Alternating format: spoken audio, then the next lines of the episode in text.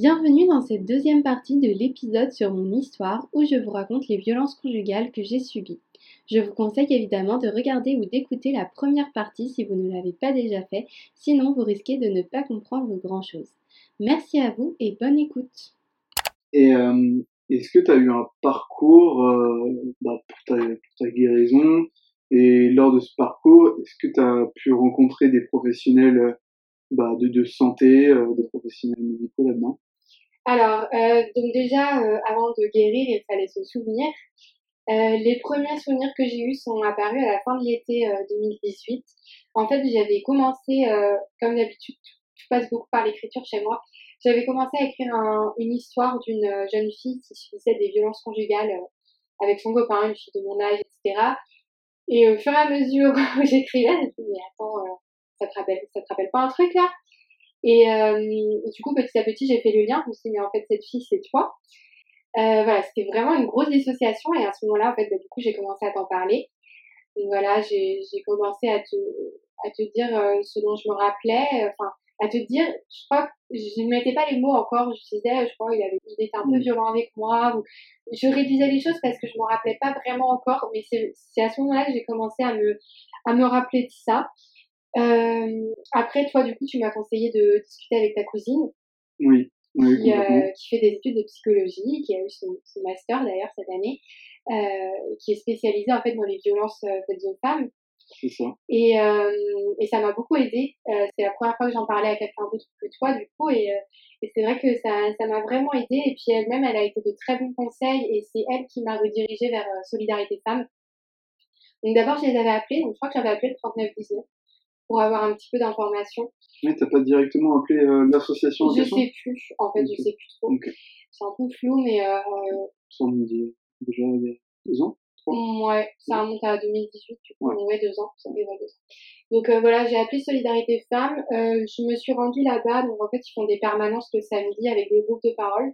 Donc je suis allée là-bas et ça a été euh, très libérateur. Je vous conseille vraiment de le faire. C'était la première fois que je racontais mon histoire à une personne que je ne connaissais pas. Et du coup c'était plus facile parce que bah toi c'était plus difficile de te raconter parce qu'en plus on avait une relation de couple. Donc euh, voilà c'est pas forcément facile. Et, euh, et là ça m'a vraiment fait du bien. J'ai beaucoup pleuré. Enfin ça a été euh, douloureux mais euh, mais salvateur en, en, en, même temps. Et puis je commençais vraiment à avoir pas mal de souvenirs qui revenaient euh, donc voilà, et puis ça m'a fait du bien aussi d'entendre une autre femme, il y avait une autre femme qui était là, qui elle était beaucoup plus âgée que moi, qui avait un enfant avec euh, son mari violent. Et en fait, euh, c'est quelque chose, je trouve, qui aide vraiment quand on est victime de violence conjugale, c'est d'entendre les récits d'autres femmes, parce qu'en fait, tu te rends compte que c'est exactement la même chose. Même si c'est pas forcément les mêmes violences, les mêmes personnes, etc., c'est le même mécanisme. Et du coup, en fait, d'entendre ça, tu te dis, ok, c'était des violences conjugales et petit à petit, tu commences à l'intégrer. Et c'est vraiment à ce moment-là, en fait, que je me suis rendu compte que ce que je vivais, et eh ben, c'était ça. Et après avoir été à Solidarité Femmes, ça m'a quand même pas mal libérée. J'en ai parlé à mes amis les plus proches. Je me rappelle, je leur avais envoyé euh, un mail. Euh, tu passes par l'écrit. Voilà, tu passes par l'écrit. Euh, c'était plus simple. Donc j'avais écrit un, une lettre en fait par mail. Euh, ensuite, euh, du coup, à Solidarité Femmes, ils m'avaient donné le nom d'un psychiatre. Euh, que j'ai vu euh, quatre ou cinq fois, je crois, euh, donc début 2019. ça se passait assez bien, mais j'aurais préféré voir une femme en fait. Je pense que ça me bloquait que c'était un homme. donc voilà, il était très gentil, mais il n'était pas très comment dire? Il manquait ouais c'est ça il manquait un petit peu d'affection et il était très pragmatique et il allait me dire par exemple euh, oui de toute façon après, euh, voilà, ça c'est arrivé, euh, il était jeune, euh, ça veut pas dire qu'il recommencera plus tard, etc. pas à minimiser, mais un petit peu à, à, bah, me parler de lui, de son comportement, etc., de pourquoi il fait ça, etc. Mais moi, je, je m'en fiche, en fait. Je, c'est quelque chose, en fait, qui... C'était toi, mais pas, mais pas lui à comprendre son voilà, comportement. Voilà, c'est ça. Surtout qu'en fait, c'est pour les victimes de violence, il faut pas dire des choses comme ça parce que je sais que moi, je m'appuyais sur ça euh, sur le fait que peut-être qu'il avait eu euh, un parcours difficile, etc. Je m'appuyais sur ça pour me dire, bah, supporte les violences parce que en fait, peut-être que lui, il a supporté des trucs et du coup, voilà. Donc, c'est vraiment quelque chose à ne pas dire à une victime de violence. En fait, faut pas lui dire, euh, oui, bon, ok, il te frappe, mais ça se trouve, il s'est fait frapper quand il était petit. C'est, en fait, c'est, oui, peut-être que c'est vrai, peut-être que c'en est la cause, mais quand on te dit ça, t'as l'impression que ça dévalorise ce que t'as vécu et que du coup, ça t'enlève toute une légitimité. Donc, je pense que c'est vraiment des mots qu'il ne faut pas avoir à une victime euh, victime de euh, une femme victime de violence, qu'en fait elle en est déjà consciente de ça. Donc euh, vraiment c'est pas ce qu'on a envie d'entendre. Mm. Et du coup après ça j'ai vu une psychologue au Crous de Nantes, de la fac, très gentille. Ça s'est très bien passé avec elle. elle m'a beaucoup aidée et ça m'a vraiment fait du bien. Bah, de lui parler en fait vraiment juste de décharger ce que j'avais sur le cœur. Ça m'a quand même vraiment aidé et après malheureusement on a dû arrêter à cause du confinement. Euh, on a dû arrêter nos séances alors que euh, on allait commencer à avoir vraiment un suivi toutes les semaines parce qu'elle voyait que j'avais vraiment besoin de d'être suivie. Et euh, on allait on allait commencer ça et au final il y a eu le confinement donc ça a été un peu difficile pour moi. Euh, après du coup euh, dans ma vie de tous les jours j'ai beaucoup d'anxiété j'ai beaucoup de, de stress j'ai fait énormément de cauchemars euh, c'était très compliqué. C'est aussi ça en fait qui m'a aidé à me rappeler parce que j'ai fait beaucoup beaucoup de cauchemars. Et euh, ça, ça arrive encore. il y avait même aussi un, tout un tout un processus où euh, tu te souviens tu te souvenais tellement bien des cauchemars mm. que tu notais oui. et qu'après en fait tu me les faisais lire etc. Et il y avait cette enfin ce truc où je me disais mais franchement c'est vraiment horrible parce que même si des fois dans les cauchemars bah, généralement c'est empiré, il y a des choses mm. qui sont empirées. On, se dit vraiment que euh, au final la personne a encore l'emprise mm. encore sur euh, ton inconscient oui, ça. et toujours présente malheureusement et a toujours en fait cette euh, ce truc où où tu bah t'es de toute façon fragile mm. par rapport à ça quoi. Ouais, et puis oui, j'ai, j'ai fait vraiment au niveau des, des cauchemars, et puis il y a quelque chose aussi qui, qui m'arrive beaucoup. En fait, c'est un peu par période. Au départ, je rêvais pas directement de lui. Je faisais des cauchemars, euh, c'était tout le temps les, mêmes choses, c'est-à-dire que j'étais perdue dans, une, dans un milieu urbain, on va dire. Que je courais, je courais, j'étais poursuivie par quelqu'un et ça revenait tout le temps. Et ça, c'était avant que je me souvienne vraiment de ce qui s'était passé. Après, j'ai beaucoup eu des flashs de ce qu'il me faisait. Et après, j'ai eu un autre type de cauchemar aussi euh, où en fait, ça, ça, se mélangeait entre toi et lui. Et c'était horrible parce qu'en fait, je, mon cauchemar, du coup, c'est, je commençais, tout se passait bien, c'était un rêve avec toi et voilà. Et puis, bah, au bout d'un moment, tu changeais de comportement et tout d'un coup je me rendais compte que c'était plus toi, que c'était lui et sauf que j'étais coincée, que je pouvais pas partir et enfin, ça m'a vraiment, j'ai beaucoup beaucoup de rêves comme ça et c'est très douloureux parce que quand tu te réveilles le matin tu te dis mais je suis où, euh, qu'est-ce qui se passe, enfin, du coup c'est vraiment compliqué donc euh, voilà maintenant je fais moins de cauchemars, euh, j'ai plus des troubles un peu du sommeil pour m'endormir etc, beaucoup de stress euh, beaucoup d'angoisse. Euh, ça m'est arrivé, par exemple, pendant le confinement, de craquer, d'avoir une grosse crise de pleurs. Je sais si te rappelles, un soir, euh, j'avais vraiment eu beaucoup de, de mal. après, pour ce qui est du plan sexuel, parce que bon, on va pas se mentir, les, les violences sexuelles, ça affecte. Au départ, j'ai pas eu du tout de problème parce que je pense que j'étais, j'étais vraiment, voilà, je m'en souvenais pas. Du coup, bah, je, pas de problème, mon corps euh, fonctionnait très bien. Et c'est plus euh, récemment que euh, ça a commencé à moins fonctionner. le corps qui s'arrête de ressentir pendant un rapport, qui tout d'un coup se bloque.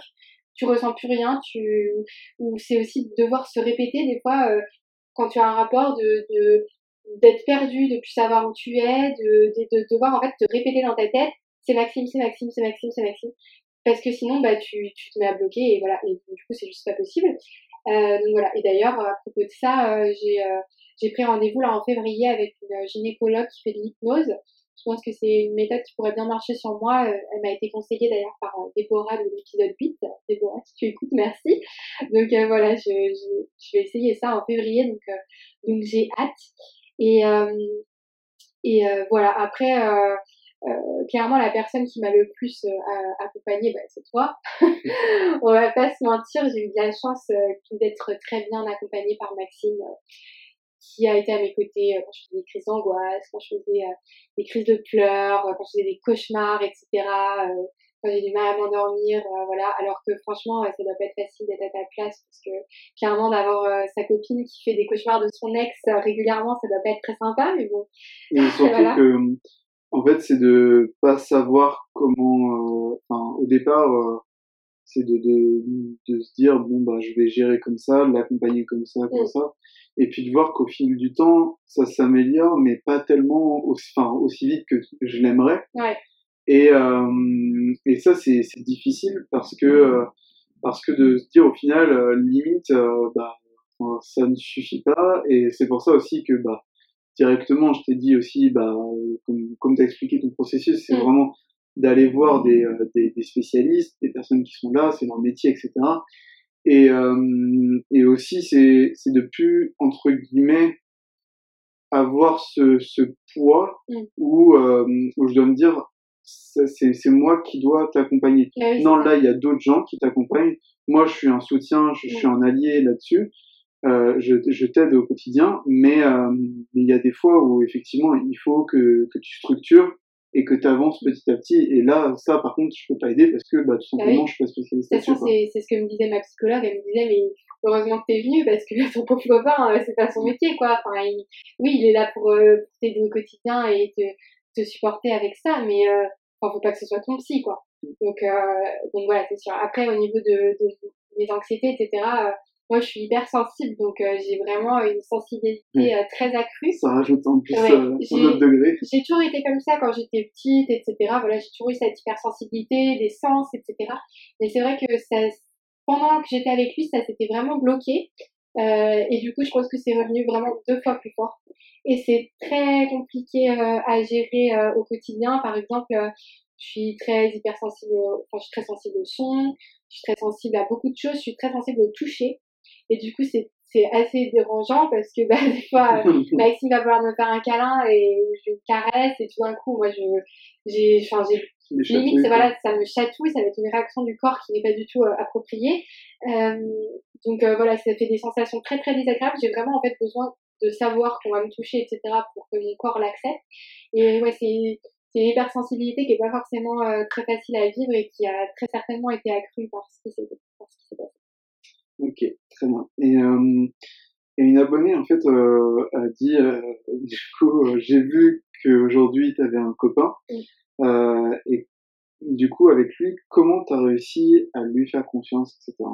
Alors, bah, comment je t'ai fait confiance? Alors, encore une fois. abstraction de moi. je vais encore lui lancer des fleurs. Bah, en fait, ce qu'il faut savoir, c'est que euh, Maxime, c'est une personne euh, euh, très, très honnête, très gentille. J'ai mis à peu près, je pense, 3-4 mois pour lui faire vraiment confiance. je me rappelle qu'en septembre, octobre 2018, on, on avait été boire un verre tous les deux et, et je lui avais dit, on va boire un verre et on se raconte tout sur notre passé, sur ce qui s'est passé, etc. Et euh, pour pas avoir, j'avais, en fait, je voulais pas avoir de secret, je voulais pas, même par rapport à ce qui s'était passé avec ma relation avec mon ami, etc. Je voulais pas qu'il l'apprenne de quelqu'un d'autre, qu'on lui raconte des choses sur moi. Je préférais, voilà, tout lui dire, tout se dire. Et je pense que ça a vraiment aidé aussi à la confiance. Moi, lui faire confiance, à me dire, ok, bah, je connais tout ce qui s'est passé pour lui, lui, sait tout ce qui s'est passé pour moi. Du coup, bah voilà, ça, ça m'aidait. Euh, et puis voilà, c'est quelqu'un de très honnête, de très franc, qui n'hésite pas à me dire quand ce que je fais c'est bien, quand ce que je fais c'est moins bien, qui est euh, voilà. Donc euh, franchement, j'ai vraiment euh, très confiance. Après, au départ, je vais être honnête, j'ai eu beaucoup de problèmes de jalousie. J'étais extrêmement jalouse, beaucoup trop. j'étais, j'avais vraiment une jalousie excessive. En fait, je reproduisais le schéma de ma première relation, c'est-à-dire un schéma où tu n'as aucune confiance, où euh, vraiment la personne est trop sur ton dos. Et en fait, j'ai eu beaucoup de chance que Maxime ne soit pas comme ça. Euh, parce que du coup, bah, ça m'a permis de, vraiment de contrebalancer, où je me disais, mais puis tu débloques en fait. Et en fait, je savais très bien que mon comportement était ridicule, parce que j'allais être jalouse euh, juste des filles de sa classe, quoi, juste parce qu'il passait la journée avec les filles de sa classe. Je me disais, mais c'est n'importe quoi. Enfin, même moi, je le savais, mais je n'arrivais pas, c'était plus fort que moi. Et vu que lui, il était vraiment différent de moi là-dessus, bah, ça a vraiment fait un équilibre et ça m'a aidé. Et maintenant, je ne suis plus comme ça, fort heureusement, parce que c'est très fatigant et c'est très pénible. Euh, donc, euh, donc voilà, et, euh, et je pense qu'aujourd'hui, on a vraiment un, bon équilibre, et puis moi, je vous fais aveuglément confiance. donc voilà, je sais que de toute façon, il n'y a pas le temps pour me tromper, il faudra il m'a vu dans tous mes états, etc.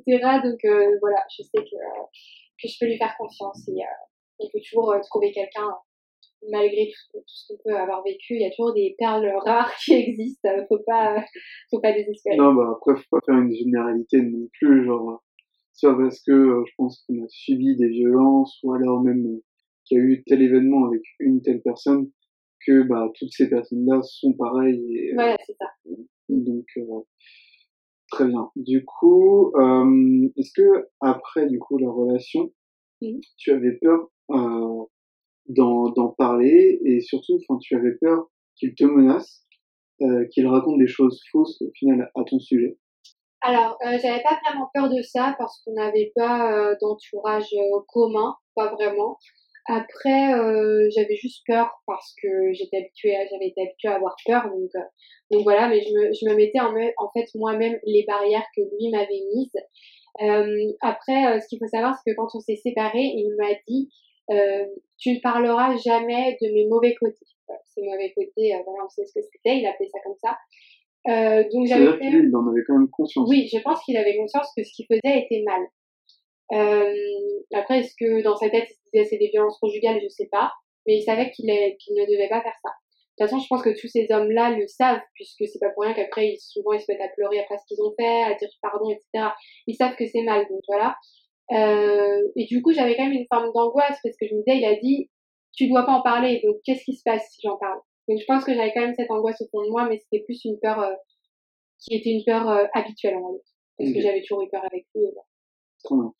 Et, euh, et comment tu as réussi à en parler autour de toi euh, et surtout, bah, si tu as réussi à en parler autour de toi, comment ont réagi ces personnes, tes proches, tes amis, etc. Alors, ça a été très, très, très difficile. Euh, j'avais, je ressentais vraiment beaucoup de honte. Comme je vous ai dit, euh, donc j'ai, j'en ai parlé à mes amis fin 2018. Donc, toi, tu as été le premier euh, en, été 2018. Mes amis, ça a été fin 2018, mes amis les plus proches. Et ensuite, pour ma famille, ça a été beaucoup, beaucoup plus compliqué. J'avais pas, en fait, j'avais honte qu'ils me voient comme une personne faible j'avais honte de me dire que euh, j'avais subi ça et qu'ils s'en doutaient pas et que euh, j'avais pas envie en fait d'abîmer l'image qu'ils avaient de moi. Euh, et au-delà de ça, en fait, je voulais pas leur faire du mal parce que je savais que ça allait leur faire du mal parce qu'ils allaient se dire, ils allaient culpabiliser, ils allaient se dire pourquoi on l'a pas vu, pourquoi est-ce qu'elle a pas osé nous en parler, c'est de notre faute, etc. Donc j'avais pas du tout envie de ça, j'avais pas envie d'affronter ça. Pour moi, c'était vraiment une épreuve une des plus dures au final. Une des plus dures et ça a été la plus dure vraiment euh, au-delà de tout. Donc euh, j'en ai parlé euh, à la fin du premier confinement à ma sœur. en fait j'ai écrit une nouvelle à ce propos-là. Sur l'écriture, hein. j'ai écrit une nouvelle à ce propos-là qui s'appelle Silence des astres sur les femmes sur les femmes victimes de violences. Où je parlais un peu de ce que moi j'ai vécu. Du coup je l'ai envoyé à ma petite sœur euh, on en a discuté du coup après ça et mes parents, je voulais vraiment leur en parler euh, de face à face, mais c'était très très compliqué. Euh, au final, ma sœur m'a un peu forcé la main en leur disant que j'avais quelque chose à leur dire, etc. donc elle a bien fait, je n'en veux pas du tout parce que sinon je l'aurais jamais fait, tout simplement, j'avais pas assez de courage. Et au final, du coup, j'en ai parlé avec ma maman et ça a été très compliqué pour moi de le dire c'était vraiment, en fait, je, sais pas comment dire, c'était vraiment l'épreuve la plus difficile pour moi que j'ai fait, je pense, de toute ma vie. Alors, ça peut paraître ridicule, mais pour moi, c'était vraiment euh, insurmontable. Et une fois que c'était fait, je me suis dit, voilà, c'était pas si compliqué. Mais vraiment, avant, je m'en sentais incapable. J'avais l'impression que j'avais aucune force, que j'y arriverais jamais. Enfin, voilà, ça a été très, très douloureux. Maintenant, je suis vraiment soulagée. Euh, et pour ce qui est des réactions, bah, tout le monde était choqué, en fait, tout le monde était étonné, et puis bah, la, réaction à chaque fois, c'est euh, je comprends pas pourquoi je l'ai pas vu, euh, je comprends pas. Et en fait, je pense que ce qui est important quand on a été proche euh, d'une victime de violence et qu'on l'a pas vu, faut pas, faut pas culpabiliser parce qu'en fait, on peut être très doué pour mentir. Moi, j'ai toujours tout caché et, et voilà. Après, je pense que c'est important d'être sensibilisé à ça parce que je pense que si on si on écoute des histoires de personnes qui ont vécu des violences, etc., on sera plus à même de remarquer les signaux. Une personne qui change de comportement tout d'un coup, une personne qui euh, tout d'un coup a des bleus sur euh, sur elle, bah c'est pas qu'elle se cogne et qu'elle marque facilement. Faut pas être crédule en fait. Et euh, mais faut pas du tout s'en vouloir si on l'a été parce que voilà de toute façon c'est fait c'est fait et, de toute façon euh, j'ai envie de dire si mes parents m'avaient dit ou mes amis je pense que tu es en danger avec lui part j'aurais dit mais n'importe quoi voilà j'aurais nié donc franchement, ça sert à rien de s'en vouloir. Mais euh, je pense que certaines personnes, ça peut les sauver. Il faut pas avoir peur en fait de dire euh, excuse-moi, mais je trouve que je trouve que t'as un comportement bizarre, je trouve que ton copain a un, comportement bizarre. Est-ce que ça va? Vraiment, faut pas faut pas hésiter à le demander et faut être attentif. à beaucoup de choses parce qu'il y a des personnes comme moi qui ne s'expriment pas facilement et qui ne diront jamais. Et voilà, faut, faut essayer de regarder les petits signaux, tout ce qui est possible en fait de voir. voilà. Ok. Et bah, quand tu parles de ressenti des personnes qui étaient autour de toi, comment ils l'ont ressenti, etc. Moi, au final, j'ai une relation qui était tout autre, enfin une, une réaction pardon, qui est vraiment, qui était vraiment tout autre, parce que bah d'une, je te connaissais pas avant. Au final, je l'ai pas, je l'ai pas vécu ça. Enfin si, je l'ai vécu, mais vraiment indirectement parce que je te croisais dans, dans les couloirs, etc. du lycée. Donc c'était vraiment juste euh, comme ça de vue, on se connaissait de vue. Mais, euh, mais j'ai une réaction tout autre et ma réaction était plutôt euh, étonnée, mais en même temps, vu que rien n'était tellement précis quand tu m'as, quand t'as commencé à me raconter, j'ai, j'ai pas douté, mais j'ai, j'ai limite, c'est horrible, mais j'ai limite minimisé. Parce qu'en fait, vu que tu racontais pas, vu que tu racontais pas tout d'un coup, etc. Et pour moi aussi, j'ai un, j'ai un côté genre super concret, etc. c'est vrai que t'es quelqu'un de très pragmatique. Ouais, bah ouais, complètement. Enfin, j'ai, j'ai vraiment besoin de, de, de savoir, entre guillemets, tout de A à Z pour comprendre et pour, euh, effectivement, ne pas minimiser, pour, euh, pour savoir aussi comment gérer ça, moi j'avais jamais fait, enfin, jamais rencontré cette situation-là auparavant. Euh, aussi, malheureusement, nous en, nous en parle très peu ouais. euh, de ces euh, de ces violences. Et euh, et, et, du coup, j'ai mis du temps à, à même savoir comment t'en parler, etc., en parler savoir comment réagir, etc. Et maintenant, quand je prends du recul, je me dis, euh, bah, j'aurais pas du tout le même regard. Enfin, ça serait beaucoup plus concret. Il faut faire telle chose, telle chose, telle bah chose. Mais bon, à l'époque, enfin voilà, tu savais pas et ouais, tu peux pas t'en vouloir en soi. Ouais, complètement. Donc, euh, donc voilà. Donc, euh, pour revenir au fait que c'est bien d'être, euh, d'être, euh, confronté à ça, d'être renseigné, d'être renseigné, pas confronté, mais d'être renseigné à ça. Et euh, est-ce que tu as été euh, confronté à des personnes qui te croyaient pas parce que malheureusement ça arrive beaucoup et mais moi du coup j'ai un petit peu douté donc est-ce que ça t'arrivait à Alors euh, non ou alors les personnes ne l'ont pas dit. Okay. Euh, après très honnêtement je pense que certaines personnes ont du mal à se figurer ce à quoi ça ressemblait vraiment bah, comme toi tu le dis voilà c'est vrai que en fait, les, violences conjugales, la parole se libère de plus en plus, donc on en entend de plus en plus parler. Je pense que c'est de plus en plus facile pour les gens d'imaginer ce à quoi ça ressemble, mais je pense que pour beaucoup de personnes, c'est encore très abstrait. Et, euh, je pense qu'il y a vraiment des personnes qui ont du mal à comprendre euh, que euh, on peut euh, vivre ça pendant longtemps, en fait. Se disent, mais c'est pas possible, tu prends un coup, tu, te barres, quoi. Et sauf que c'est beaucoup plus compliqué que ça. Et, euh, et, du coup, je pense que ces personnes-là ont du mal à comprendre et ont tendance à, à minimiser peut-être ce qui s'est passé, euh, à dire oui, bah peut-être qu'elle exagère, peut-être que c'était pas vraiment ça, peut-être que euh, voilà. Et puis en même temps, si elle avait pas envie de coucher avec lui, bah pourquoi elle était avec lui? Enfin bref, voilà des, des réflexions, des réflexions complètement euh, euh, infondées. mais je pense que des personnes qui ne sont pas renseignées peuvent le penser et je pense qu'il y a des gens de mon entourage, oui, qui ont, qui ont pu le penser. Après, voilà, j'y ai pas été confrontée violemment, on va dire. Frontalement. Ouais, c'est ça. Ok. Et, euh, et, du coup, bah, je sais que tu as, porté plainte, tu as, réussi à, à le faire. Euh, comment as-tu trouvé ce, ce, courage pour, pour le faire? Alors, bah, du coup, euh, le courage, euh, c'est simple. Déjà, c'est toi qui m'as donné beaucoup de courage, parce que tu m'as beaucoup encouragé. après, c'est surtout parce que j'en avais vraiment besoin au fond de moi. Et je sentais que c'était le point final de l'histoire. C'était vraiment voilà, une étape très très importante. Euh, c'était pas la plus difficile. Pour moi, la plus difficile, c'était vraiment d'en parler à ma famille. La plainte, c'était voilà la fin. Et euh, du coup, c'était vraiment important pour moi. Je voulais me libérer de, de cette histoire et, euh, et je voulais que lui, en fait, soit notifié du fait qu'il n'ait pas le droit de me faire ça, que ce qu'il a fait, peut-être qu'il savait que c'était mal, mais ce qu'il savait que c'était mal à ce point, je sais pas. Et je veux qu'en fait, on, on lui dise qu'il n'avait pas à le faire et qu'il n'a pas à traiter une femme de cette façon, dans l'espoir que qu'il ne le refasse plus et dans l'espoir aussi que ma plainte serve à quelque chose s'il le refait un jour et que la femme en question porte plainte et ben il y aura ma plainte derrière qui sera une trace et qui pourra appuyer aussi ses propos donc euh, c'était important pour moi de de le faire. Et, et je pense qu'au-delà de ça, porter plainte, ça permet de moins culpabiliser, en fait, de te reconnaître en tant que victime. Parce que quand on vit des violences conjugales, on, on pense vraiment que c'est de notre faute. Moi, j'ai eu beaucoup de mal à me dire que j'étais victime et que c'était lui le coupable, etc. Donc, je pense qu'en fait, le, cette démarche d'aller au commissariat, d'être entendu en tant que victime, d'avoir ce procès verbal où tu vois que lui est accusé de telle chose, etc. Et ben, mentalement, tu te dis, ok, j'ai vraiment vécu ça et, euh, et ça fait du bien. Ouais, c'est ça, c'est écrit noir sur blanc. Voilà, c'est ça. C'est bien structuré, c'est écrit noir sur blanc et euh, voilà, ça laisse une trace. Et, euh, et, donc, dans ce processus-là de la plainte, comment ça s'est déroulé? Comment t'as, si, si t'as été accompagné même après, etc. Si on t'a conseillé euh, suite à cette plainte? Alors, j'ai été plutôt conseillée avant. Euh, je suis allée euh, deux fois au bureau aux victimes de Nantes, du commissariat de Nantes. je ne sais pas si ça existe dans d'autres villes. En tout cas, au commissariat de Nantes, la, policière qui gère ça est très gentille. J'y étais allée une première fois en, après avoir vu mon psychiatre. C'était lui qui me l'avait recommandé. Et euh, raconté toute mon histoire, etc. Et euh, dit que en fait, je voulais porter plainte, mais que pour porter plainte, dans ma tête, j'avais vraiment besoin d'en parler à ma famille, que c'était important pour moi, et du coup, bah, que je reviendrais vers elle en moment voulu.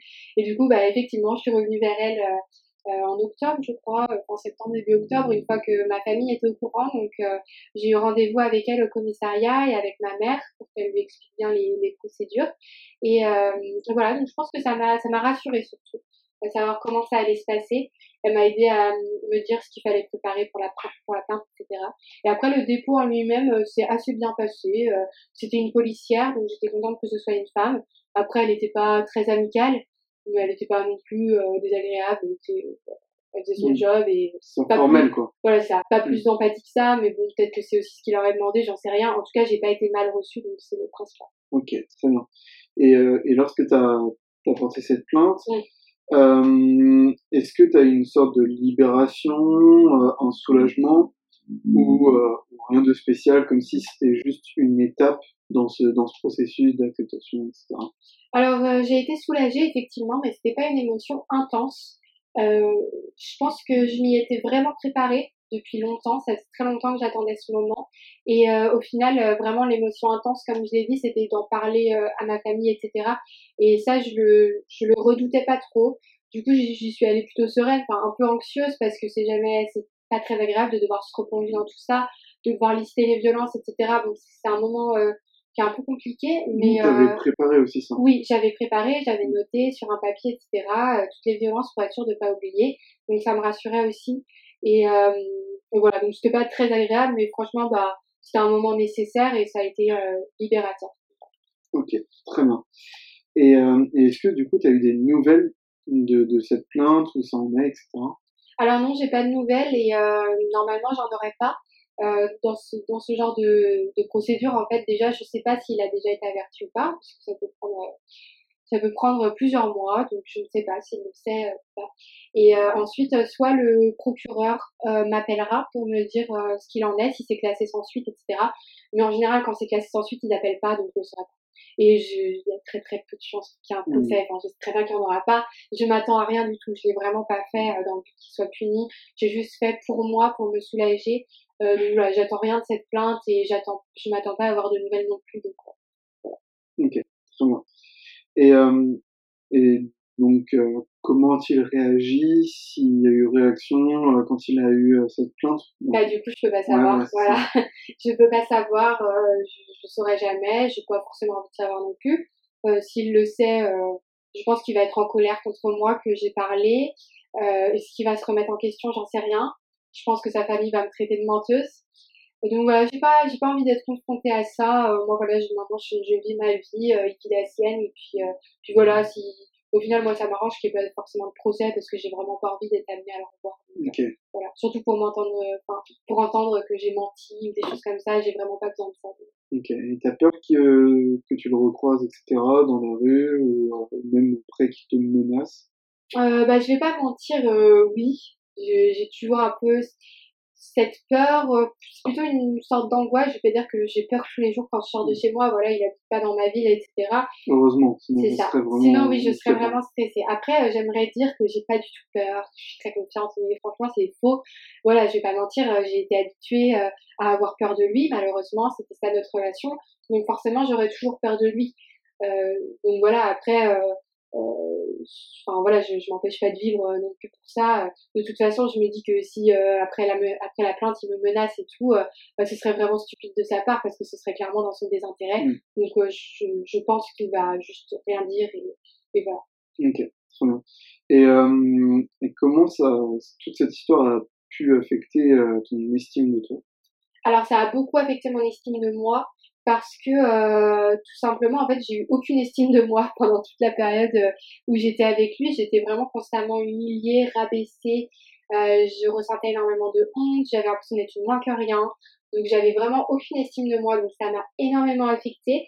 Euh, et ça a duré longtemps parce que je ressentais beaucoup de culpabilité euh, par rapport à ce qui s'était passé. Aujourd'hui, je pense que je commence à retrouver de l'estime de moi, de la confiance en moi. Je pense que c'est un long chemin, mais euh, là, ça fait plus de deux ans et demi que c'est terminé. Et euh, petit à petit, je commence vraiment à aller mieux et de, de créer Over the Rainbow aussi, ça m'a vraiment aidé parce que je suis quelqu'un qui a besoin de me sentir utile en fait. Si, je, si je, je fais rien de bien dans ma vie, j'ai l'impression ma vie ne sert à rien. Et euh, j'ai l'impression que euh, en faisant euh, avec ce média en ligne, en fait, je, je suis utile dans le sens où, euh, notamment avec le podcast, je donne la parole à des femmes, etc., qui ont elles-mêmes pu avoir des parcours compliqués. Et du coup, bah, ça, ça m'aide en fait à me redonner confiance en moi parce que je me dis que je sers à quelque chose, que ce que j'ai vécu, ça sert à quelque chose. Et, euh, et du coup, voilà, ça m'aide. Ok, très bien. Et, euh, et selon toi, est-ce qu'il peut avoir une sorte de, de généralité dans les violences conjugales Est-ce qu'on peut vite se rendre compte que, que quelque chose ne va pas? Et, euh, et aussi, est-ce que on peut savoir qu'on est dans une relation abusive Alors déjà, je pense qu'il n'y a pas vraiment de généralité dans les, dans les violences conjugales. C'est bien important de le savoir. C'est pas parce que euh, euh, une personne qu'on connaît a vécu euh, des violences conjugales que ça va être la même chose que ce que moi j'ai vécu. On a toutes des, parcours très différents. Euh, après, euh, comment savoir si on est dans une relation abusive? J'ai envie de dire déjà, si on se pose la question, c'est que c'est sûrement le cas. Euh, je pense que quand on a une relation saine, on se dit même pas est-ce que je suis dans une relation abusive ou pas parce que ça coule de source. Après, quand tu as été victime de violence, tu peux te poser la question des fois, te dire, enfin voilà, moi dans ma relation avec toi, ça m'est arrivé des, fois de me dire, euh, alors est-ce que là je suis sûre que c'est vraiment une relation saine? Euh, Est-ce que je suis sûre que c'est pas une relation toxique? Bon, évidemment, ça l'est, donc il n'y a pas de problème. Et donc je pense que quand on a quand on a un vécu difficile, on se pose les questions. Mais si on a un vécu vraiment euh, très lambda, qu'on n'a jamais été confronté à ça et qu'on se demande, c'est probablement qu'il y a des signes euh, que vous êtes dans une relation abusive. Donc euh, voilà, ce qui- qu'il faut bien savoir, c'est qu'une relation amoureuse, c'est avant tout euh, la liberté, c'est être libre ensemble. C'est pas un rapport d'emprise, c'est pas un rapport de domination. Et à partir du moment où il y a un rapport de domination, c'est qu'on est dans, un, dans, un, dans une relation de, de violence conjugale. Euh, donc voilà, et puis euh, une relation fusionnelle, ce qui est important de savoir, c'est que c'est pas du tout s'approprier l'autre, c'est juste euh, vivre une liberté commune mais être très proche. Euh, voilà, faut pas confondre relation fusionnelle et euh, relation d'emprise, c'est très différent. Et euh, c'est quelque chose que moi-même j'ai confondu. Je pensais que j'étais dans une relation fusionnelle, c'était pas du tout ça. Euh, donc voilà, et euh, je pense que c'est important de si vous n'êtes pas dans une si vous êtes dans une relation saine, vous ne vous sentirez pas brimé, vous ne vous sentirez pas opprimé, vous ne vous sentirez pas ridiculisé, vous ne serez pas rabaissé. Donc si vous vivez l'inverse, eh bien c'est que c'est une relation toxique. Ok, très bien. Et est-ce que tu as des conseils pour t'en sortir? Alors, euh, les conseils, et c'est très ironique euh, de dire ça, euh, c'est euh, de parler. voilà, de pas, de pas, en fait, de pas s'enfermer dans sa relation. Euh, si on sent que vous commencez à être coupé des autres, qu'ils commencent à vous couper de vos amis, de votre famille, etc., commencez à en parler, etc. Ne vous laissez pas euh, emprisonner là-dedans parce qu'après, bah, c'est vraiment difficile de sortir. Euh, si vous avez peur de parler à votre entourage, je vous conseille d'appeler le 3919. Euh, voilà, c'est vraiment le numéro d'écoute pour les violences faites aux femmes. Euh, vous pouvez, si vous voulez un, plutôt un rendez-vous physique, je vous conseille Solidarité Femmes. Je pense qu'ils ont des locaux un peu partout en France. Je sais qu'en Loire-Atlantique, euh, il y en a à Saint-Nazaire et à Nantes, par exemple. D'ailleurs, peut-être que aussi, lorsque tu contactes euh, le 3919, Oui. peut-être que eux aussi Oui, redirigent. Ouais, voilà, c'est ça. Donc c'est vraiment un petit peu la base de 3919. Voilà, si vous êtes perdu, vous avez des questions, ils sont très bienveillants. Donc voilà, et puis le meilleur conseil, c'est d'en parler à des professionnels, à des proches. Euh, voilà, ils peuvent. parler tout simplement. C'est ça, ils peuvent vous accompagner pour sortir de ça. Vous n'êtes pas seul. C'est vraiment ça qui est, qui est important. Et comme je l'ai dit aussi, c'est très intéressant de rencontrer d'autres femmes qui ont vécu la même chose pour comprendre les mécanismes et comprendre qu'on est une victime, que c'est pas de notre faute. Et surtout, il ne faut pas avoir honte. Ok, très bien. Et euh, quelles sont les pires remarques que tu as pu euh, entendre euh, à propos des violences, les violences conjugales en, en règle générale alors, il y en a beaucoup, hein, je vais pas tout dire parce que bon, voilà, ça fait déjà longtemps qu'on enregistre. Une, une, remarque assez commune, c'est elles, elles avaient qu'à partir. Elles avaient qu'à partir, c'était si compliqué. Les gens se, ne comprennent pas à quel point difficile de partir. Donc euh, maintenant, euh, vous pouvez leur expliquer la petite histoire de la grenouille. Euh, peut-être que ça peut aider à mm. comprendre. Personnellement, je trouve que c'est vraiment une bonne métaphore. Donc vraiment, ça, c'est une remarque qui revient beaucoup. et aussi, c'est très, très frustrant quand tu racontes ton vécu. Euh, qu'il y a un homme qui vient te voir et qui te dise ah oui mais les hommes aussi, ils peuvent vivre des violences conjugales alors oui bien sûr que les hommes peuvent vivre des violences conjugales et c'est tout autant dramatique qu'une femme qui vit des violences conjugales c'est simplement que euh, bah, ce n'est pas la même chose, tout simplement pour une question d'échelle. Les violences faites aux femmes, c'est quelque chose de systématique dans notre société. Tout le monde ne vit pas des violences euh, dans un couple, mais toute femme est déjà exposée à des violences dans sa vie, ce qui n'est pas le cas des hommes. On a parlé d'ailleurs dans Over the Fact. Exactement, dans ma vidéo sur le féminisme en IGTV. Euh, n'hésitez pas à aller voir si vous n'avez pas vu. Euh, mais euh, voilà, c'est quelque chose qu'il faut bien comprendre. Arrêtez, s'il vous plaît, messieurs, de tout ramener à vous quand ce n'est pas le sujet. Quand on parle de violence faite aux hommes, eh bien, allez-y, c'est le moment. Mais quand on raconte notre vécu, c'est très douloureux d'avoir quelqu'un qui vient et qui te rappelle encore une fois, oui, mais les hommes aussi, oui, bah, oui d'accord, mais les enfants aussi, bien sûr, les enfants aussi, c'est juste que là, c'est pas le sujet. Et, et voilà, c'est juste ça. Euh, comment on fait pour vivre après, le, après on va dire, et euh, comment se reconstruire euh, après une telle expérience? Bah, Encore une fois, c'est de parler, parler, prendre soin de soi. après, il n'y a pas de règle. Hein. pour certaines personnes, on peut rester très longtemps seul parce qu'on n'y arrive pas, parce qu'on n'a pas envie, parce qu'on a besoin de se retrouver avec soi-même. Pour d'autres, comme moi, ça va être se remettre en couple très rapidement. Et il n'y a pas de bonne ou mauvaise façon de faire. Chacun s'écoute. Euh, peut-être qu'il y a des personnes qui me diraient, euh, euh, moi j'ai beaucoup de personnes qui m'ont dit comment t'as fait pour te remettre aussi vite de ta relation? Parce qu'elles savaient pas ce que j'avais vécu, etc. On est tous différents. Moi, je sais que j'ai eu ce besoin-là et c'est pas parce que c'est l'inverse que que vous êtes que vous êtes moins légitime. Et c'est pas parce qu'on a quelqu'un de, c'est pas parce qu'on a besoin de quelqu'un pour se reconstruire qu'on est moins fort voilà, on a tous, toutes et tous, et tous un parcours euh, différent, donc c'est pas pour ça qu'on est moins légitime. Chacun vit ça euh, comme il veut, donc euh, comme il peut. Surtout, il n'y a pas de, il a pas de règle. Et est-ce que porter plainte est nécessaire? Et, et, du coup, tu as déjà expliqué un petit peu le processus, mais comment s'y prendre pour réaliser cette plainte? Alors, comment s'y prendre? Déjà, euh, je vous conseille de vous renseigner s'il y a des bureaux d'aide aux victimes, etc. Ils vous expliqueront beaucoup mieux que moi.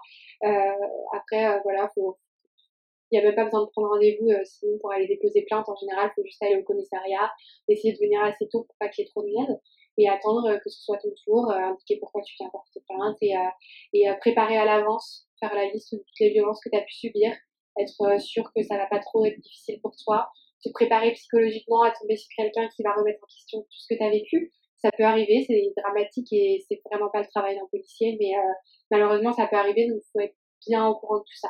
Et après, est-ce que c'est nécessaire de porter plainte? Non, pas du tout. Il faut surtout pas le faire si vous en avez pas envie ni besoin. Euh, et vous pouvez le faire euh, 5 ans après, euh, 10 ans après. Voilà, après, au bout d'un moment, il y a un délai de prescription, malheureusement. Mais euh, il n'y a pas de règle. Vous pouvez le faire tout de suite, après, vous pouvez le faire 10 ans après. Et c'est pas parce que vous faites 10 ans après que, que c'est moins bien. Et c'est pas parce que vous le faites jamais que, que vous êtes euh, quelqu'un de. Enfin, que vous n'êtes pas légitime dans ce que vous avez vécu. Donc voilà, écoutez-vous surtout. Ok. Et, euh, et à l'heure actuelle, euh, est-ce que du coup cette relation d'emprise que tu as pu avoir, est-ce que ça t'affecte encore sur ton mental, sur ton euh, ton quotidien psychologique, euh, psychique, enfin moral, physique, etc. Enfin tout ça quoi? Ouais. Alors euh, oui, ça m'affecte encore. Euh, j'ai très peur de la violence. Je déteste la violence. Voilà, quand je regarde des films et qu'il y a de la violence, ça me met extrêmement mal à l'aise. Euh, je suis très angoissée euh, au quotidien. Euh, après, j'ai peur aussi de me retrouver seule avec un homme que je connais pas. Après, je pense que c'est une peur que partagent beaucoup de femmes, malheureusement, même sans forcément avoir été victime de violence, mais juste parce que, bah, malheureusement, on est une, en tant que femme, on est un petit peu des proies faciles, entre guillemets, et on est habitué à être dans ce climat de peur constant. Donc oui, c'est vrai que j'ai pas mal d'angoisse. Si quelqu'un fait un geste brusque près de moi, ça va me ramener à des, des mauvais souvenirs.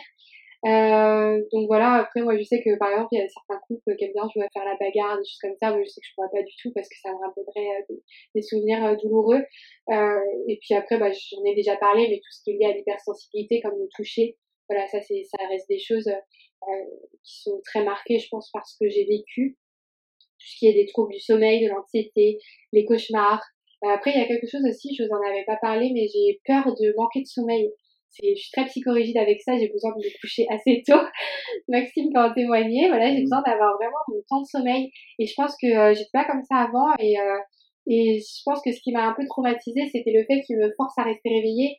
Et en fait, je me rappelle très bien que je voyais les heures passer et que je me disais demain je me lève à 5 heures et, et je vais être fatiguée et c'était vraiment une grosse source d'angoisse pour moi et je pense que c'est quelque chose qui m'a marqué. Et maintenant, genre, vraiment, le sommeil, c'est quelque chose de très important pour moi. J'ai vraiment beaucoup besoin de dormir. Et, euh, et voilà, ça me stresse si j'ai pas mon, temps d'heure de sommeil. Ton quota. Voilà, c'est ça. euh, Ressens-tu encore de la culpabilité? Et euh, comment fait-on pour se détacher de cette culpabilité? Beaucoup de victimes de violences conjugales Alors, j'aimerais dire que j'ai plus du tout de culpabilité, mais ce serait faux. Euh, je ressens encore euh, parfois de la culpabilité. Euh, il y avait un moment, dès que je repensais à ce qui s'était passé, je me sentais coupable et je minimisais tout ce qui s'était passé. Je me disais, mais non, Capucine, c'est de ta faute.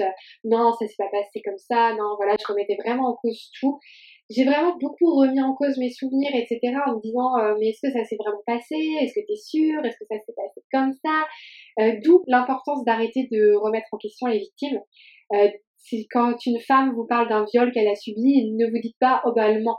Franchement, euh, faut être vraiment euh, taré pour inventer des trucs comme ça. C'est très très douloureux. C'est et dites-vous que les victimes se remettent énormément en question, qu'on est tout le temps dans une remise en question constante, à se dire est-ce que je suis sûre, est-ce que voilà, parce que c'est la société qui nous apprend à être comme ça. Parce que euh, quand on apprend qu'il il y a eu un viol, on va dire on va dire que le violeur est innocent forcément et que la victime ment. Et, et en fait, en tant que victime, on est vraiment imprégné de ça et on se remet constamment en question et c'est très douloureux. Donc franchement si vous avez tendance à remettre en question les victimes de viol et d'agression sexuelle, euh, bah, dites-vous que c'est très très dévastateur de faire ça et que c'est vraiment la pire chose pour, euh, pour une personne euh, qui, qui est victime. Ça nous fait vraiment perdre confiance en nous. Euh, donc voilà, dites-vous que si vous êtes victime et que vous avez ces doutes, prenez confiance en vous parce qu'en fait des, des, épisodes comme ça, vous n'allez pas les inventer. En fait, votre cerveau il va pas créer des choses comme ça de toutes pièces. Enfin voilà, faut être un petit peu logique. Euh, donc vraiment, voilà, ayez confiance en vous et en vos, en vos souvenirs. Et puis des fois, coupez-vous un peu des médias, euh, des commentaires qui peuvent être très douloureux. Euh, Sauf de, de Rainbow. Sauf de Rainbow, évidemment. Mais c'est vrai que dans les médias mainstream, on peut être, euh, on peut être confronté à des, des choses très douloureuses où on va défendre des, des violeurs, etc. Où on va récompenser les violeurs, où on va voilà, c'est quelque chose qui est très douloureux quand on est victime et peut-être que les gens qui n'ont pas été victimes se disent qu'on exagère, que voilà, mais c'est parce qu'en fait, ils comprennent pas à quel point nous-mêmes, on est tout le temps dans cette remise en question constante, constante. Et c'est juste fatigant, en fait. Et donc, euh, quand on... Moi, je suis très en colère, euh, par exemple, quand euh, il y a eu récemment avec moi à la squale, et qu'on remette en question les femmes qui ont osé porter plainte contre moi à la squale et dénoncer les violences qu'elles ont subies. Et lui, parce que c'est un rappeur, et tout simplement parce que c'est un homme, on dit non, non, mais voilà, elles mentent, elles, veulent, elles veulent son argent. Non, franchement, elles ont tellement à perdre. Si elles font ça, c'est juste du courage. Donc euh, voilà, s'il vous plaît, arrêtez de remettre en question les victimes. C'est, c'est vraiment important. Ok. Et euh, qu'est-ce que tu dirais à la capucine qui était dans cette relation? Alors la capucine qui était dans cette relation, euh, bah, je lui donnerais les conseils que je vous ai donnés, c'est-à-dire de, bah, de parler. Je lui dirais que que voilà c'est c'est difficile, mais que elle va pas être malheureuse toute sa vie et qu'elle ferait mieux de partir maintenant parce qu'en fait bah, elle pourrait être beaucoup plus heureuse ailleurs et que ce qu'elle vit là c'est pas du tout le, le bonheur c'est pas du tout une relation de couple c'est c'est rien c'est c'est juste euh, de la douleur de la souffrance donc euh, ouais je lui dirais de, de partir et euh, de garder espoir parce que bah, elle va faire des, des, belles choses et elle va rencontrer des belles personnes. Et, et comment vas-tu aujourd'hui? Qu'est-ce que, bah, quel est ton ressenti sur tout ça, tout simplement? Comment je vais aujourd'hui Bah, écoutez, aujourd'hui, je vais très bien. Euh, je vais pas mentir, euh, oui, des fois euh, c'est compliqué, je fais encore des cauchemars, j'ai encore euh, cette hypersensibilité qui est difficile à vivre, mais que je garderai toute ma vie et ça fait aussi ma force, je pense. donc voilà, c'est pas facile tous les jours, mais j'ai de la chance parce que je suis très bien entourée. et de plus en plus, je me dis que cette histoire est derrière moi. Voilà, là j'ai porté plainte, là j'enregistre ce podcast. Je me dis que voilà, ça, ça fait partie de moi, c'est arrivé, ça fait partie de mon histoire et et c'est plus quelque chose qui me définit maintenant. Je, je pense que je suis passée un petit peu au-dessus de ça. Euh, ça me marquera toujours, mais euh, mais voilà, je pense qu'aujourd'hui euh, vraiment, euh, je vais bien, je suis heureuse et et je pense que je, suis vraiment dans une logique justement très pragmatique aussi. Je me dis bah c'est arrivé, voilà, c'est comme ça. Maintenant, bah tu dois faire avec et essayer d'aller mieux. Et je me dis que j'ai tout fait tout ce que je pouvais pour aller mieux, etc. Là, il me reste encore des étapes avec euh, euh, notamment ce rendez-vous avec la, pour faire de l'hypnose, etc. Donc euh, j'ai hâte, je sais que j'ai je vais encore aller mieux avec les années, etc. Donc je, suis, je suis plutôt dans un bon état d'esprit. Il n'y a que le temps et le temps aussi peut faire bah, peut, peut provoquer du coup cette, cette amnésie. Mais, mais peut aussi être, être bénéfique. admettons là, une fois que tu as eu cette prise de conscience, bah au final il y a que le temps qui euh, qui on va dire estompe oui, guillemets le, la douleur. Ouais et puis c'est c'est vraiment important de si vous êtes dans un moment très difficile euh, essayez vraiment de vous accrocher à ça parce que moi je sais que j'ai eu des moments où c'était vraiment très compliqué je je pleurais beaucoup je pleurais pour rien euh, j'ai eu des, des moments vraiment euh, très dépressifs où je dormais toute la journée parce que j'avais pas j'avais le courage de rien et que j'étais très mal euh, le premier été, enfin un des étés où je travaillais, euh, je, je travaillais à la maison de retraite euh, l'été, euh, je me mettais à pleurer des fois dans des chambres sans aucune raison, mais juste parce que je me sentais profondément mal avec ce que je vivais, que j'arrivais pas à le supporter, que c'était trop lourd pour moi. Et aujourd'hui, je vais bien, donc, donc voilà, je pense qu'on peut tous. et vraiment, il n'y a que le temps. Et c'est vrai que quand on est dans la situation, on se dit mais je m'en fiche qu'il n'y ait que le temps parce que là, je suis mal et voilà. Et vous avez le droit d'être mal sur le moment, c'est pas grave, euh, faut, faut vivre avec ça, mais, euh, mais vraiment, dites-vous, euh, gardez toujours à l'esprit que ça va pas durer toute la vie. Et, que, et qu'est-ce que tu répondrais à une abonnée qui te dit j'ai vécu une histoire similaire et je ne sais pas si je pourrais de nouveau avoir une relation amoureuse? Bah déjà, je dirais qu'elle est très courageuse et que ce qu'elle a vécu, ça ne la définit pas, que elle est beaucoup plus que tout ça et que ce qu'elle a vécu, c'était pas de l'amour. Et du coup, euh, il y, a, y a beaucoup de chances pour elle qu'elle euh, tombe sur une bonne personne et qu'elle vive une vraie relation amoureuse et qu'elle soit heureuse. Parce que quand on est dans une bonne relation amoureuse, on est heureux. Euh, donc voilà, et je dirais que bah, qu'il faut qu'elle garde espoir et que et que voilà qu'elle se dise que ça va aller et qu'elle va rencontrer quelqu'un un jour qui va la rendre heureuse. Et, euh, du coup, la dernière question, peut-être la plus iconique de, de Rainbow, c'est euh, tout simplement qu'est-ce que tu vois derrière ton arc-en-ciel? Quelle est la notion d'espoir que tu voudrais transmettre à nos auditeurs aujourd'hui? Ouais, alors c'est vrai qu'à chaque fois, les, les femmes que j'interviewe me disent Ah, mais trop bien cette question. C'est vrai qu'elle est dure. Franchement, elle est difficile. Euh, Qu'est-ce que je vois derrière mon arc-en-ciel? Bah, Je vois. Je vois beaucoup de lumière, je vois beaucoup de, euh, de bonheur. Euh, je voilà, je, je pense que euh, j'ai vécu des choses difficiles. Je pense que aussi qu'il y a des gens qui vivent des choses beaucoup plus difficiles que moi. Et c'est bien aussi de le garder à l'esprit. et attention, ça ne veut pas dire que ce que vous vivez, ça, vous n'êtes pas légitime de la souffrance que vous ressentez. Il n'y a pas besoin de vivre des trucs horribles pour être triste. Et c'est tout à fait humain de se sentir mal des fois. Mais c'est vrai que quand on est très malheureux, quand on est au plus bas, et bah des fois de se dire ouais ok je vais pas bien et j'ai le droit de me sentir pas bien mais il y a des gens vraiment qui vivent dans une situation plus compliquée et bah ça peut vraiment aider. Et euh, franchement euh, euh, moi je, me suis aussi accrochée à ça et puis de d'interviewer toutes ces femmes dans Vers the Rainbow et j'espère en interviewer encore beaucoup ça me ça me donne aussi beaucoup de force parce que je me dis qu'il y en a qui ont vraiment vécu des choses très très très horribles et euh, qui sont super fortes. Et franchement, ça, ça m'inspire beaucoup. Et je pense qu'on doit vraiment se soutenir entre femmes, mais aussi en tant qu'être humain. Euh, on doit vraiment se soutenir sur euh, ce qu'on vit, etc. Et qu'on ne doit pas euh, remettre en question les souffrances des autres. Euh, parce qu'en fait, on ne peut jamais savoir à quel point ça a été difficile pour la personne, on n'est jamais à la place de la personne, etc. Euh, donc voilà, la notion d'espoir que je voudrais transmettre, ce serait de justement de garder espoir, de pas baisser les bras. Et si vous êtes dans une relation d'emprise et que vous m'écoutez, bah, accrochez-vous et et euh, essayez de sortir de ça. Et si vous avez personne à qui parler, bah, envoyez-moi un message. Franchement, je vous répondrai avec plaisir. Et, euh, et puis, bah, franchement, euh, vous inquiétez pas, le, vous serez heureuse un jour. Et euh, voilà, il y a toujours euh, du soleil derrière les nuages. C'est un peu cette image de l'arc-en-ciel. Donc, gardez-la bien en tête. Ok. Bah, merci en tout cas d'avoir répondu à toutes ces questions. Il y a eu des questions qui ont été aussi reformulées de ma part, etc. Donc, il n'y a pas eu il n'y avait pas que les questions, on va dire, des abonnés. Euh, merci pour ton courage. Je sais que c'est pas simple de, de, parler, de diffuser cette, euh, ce, ce, message, et pourtant il est vraiment essentiel quand on sait, bah, comme, comme j'ai dit en, en début d'épisode, le, le, nombre de femmes qui, qui peuvent subir ça. Ouais. Euh, merci vraiment d'avoir pris le temps et, euh, et d'avoir répondu à, à, toutes mes questions. Et en tout cas, j'ai été euh, ravi de, de, de, faire ce, cet échange. Bah, moi aussi, écoute, c'est très sympathique. Pour une fois, de se retrouver à la place de l'invité, euh, c'est sympa aussi de, de voir ce qu'elles vivent. Et franchement, euh, les filles, c'est vrai que c'est stressant, euh, je vous comprends. Voilà, comme ça, toi, tu te rends compte aussi de, et c'est pas simple, ouais, voilà. c'est pas simple aussi, hein. c'est pas simple de poser les bonnes questions. Et, et, et, puis voilà, donc merci en tout cas à, toi. Bah écoute, merci à toi d'avoir pris mon rôle aujourd'hui. Et puis merci à, à vous d'avoir écouté euh, cet épisode qui est très long. je suis désolée, mais euh, j'avais beaucoup de choses à dire. Donc, euh, donc voilà. Si vous aussi, vous vivez des violences conjugales, ne restez pas seul.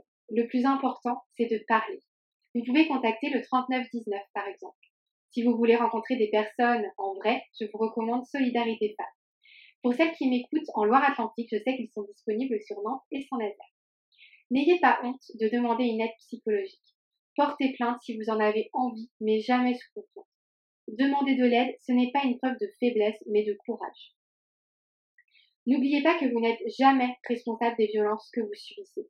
Ne culpabilisez pas. Il y a toujours une lumière au bout du tunnel. Et n'oubliez pas que l'amour, c'est la liberté, ni la contrainte, ni la peur. Vous avez le droit au bonheur. J'ai longtemps cru que je resterais malheureuse toute ma vie, que je vivrais toujours dans la peur parce que je n'arriverais jamais à quitter. Et puis que je vivrais toujours dans la honte d'avoir été victime parce que je n'arriverais jamais à en parler. Aujourd'hui, je vous en parle à vous pour me soulager d'une part, mais surtout en espérant que mes mots vous atteignent et qu'ils résonnent en vous. En espérant que vous n'acceptiez jamais de subir de telles violences. Personne ne les mérite. Aujourd'hui, je suis heureuse. Ma maman m'a dit ces mots très justes quand je lui ai parlé de tout ce qui s'était passé. Aussi difficile qu'ait pu être ton parcours, c'est ton histoire et c'est aussi ce qui te forge. En effet, j'ai longtemps eu du mal à l'accepter. Mais aujourd'hui, je sais que cette histoire ne me définit pas, mais qu'elle fait partie de moi.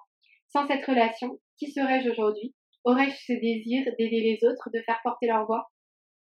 Je suis fière de la personne que je suis. Même si le futur me réserve encore plusieurs épreuves, même si cette relation me marquera à jamais, je continuerai d'écrire, de parler, de diffuser mon histoire, mais aussi les autres.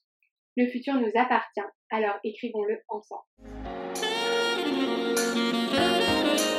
Merci à toutes et à tous d'avoir écouté cet épisode. Over the Speech diffuse l'espoir par vos histoires et j'espère que vous avez apprécié le récit d'aujourd'hui. Nous nous retrouverons dans deux semaines pour découvrir une nouvelle invitée. D'ailleurs, si vous avez aussi envie de témoigner, n'hésitez pas à me contacter sur mes réseaux sociaux ou par mail à l'adresse overtherainbow.gmail.com. Over the Rainbow, c'est aussi bien d'autres rubriques qui vous plairont.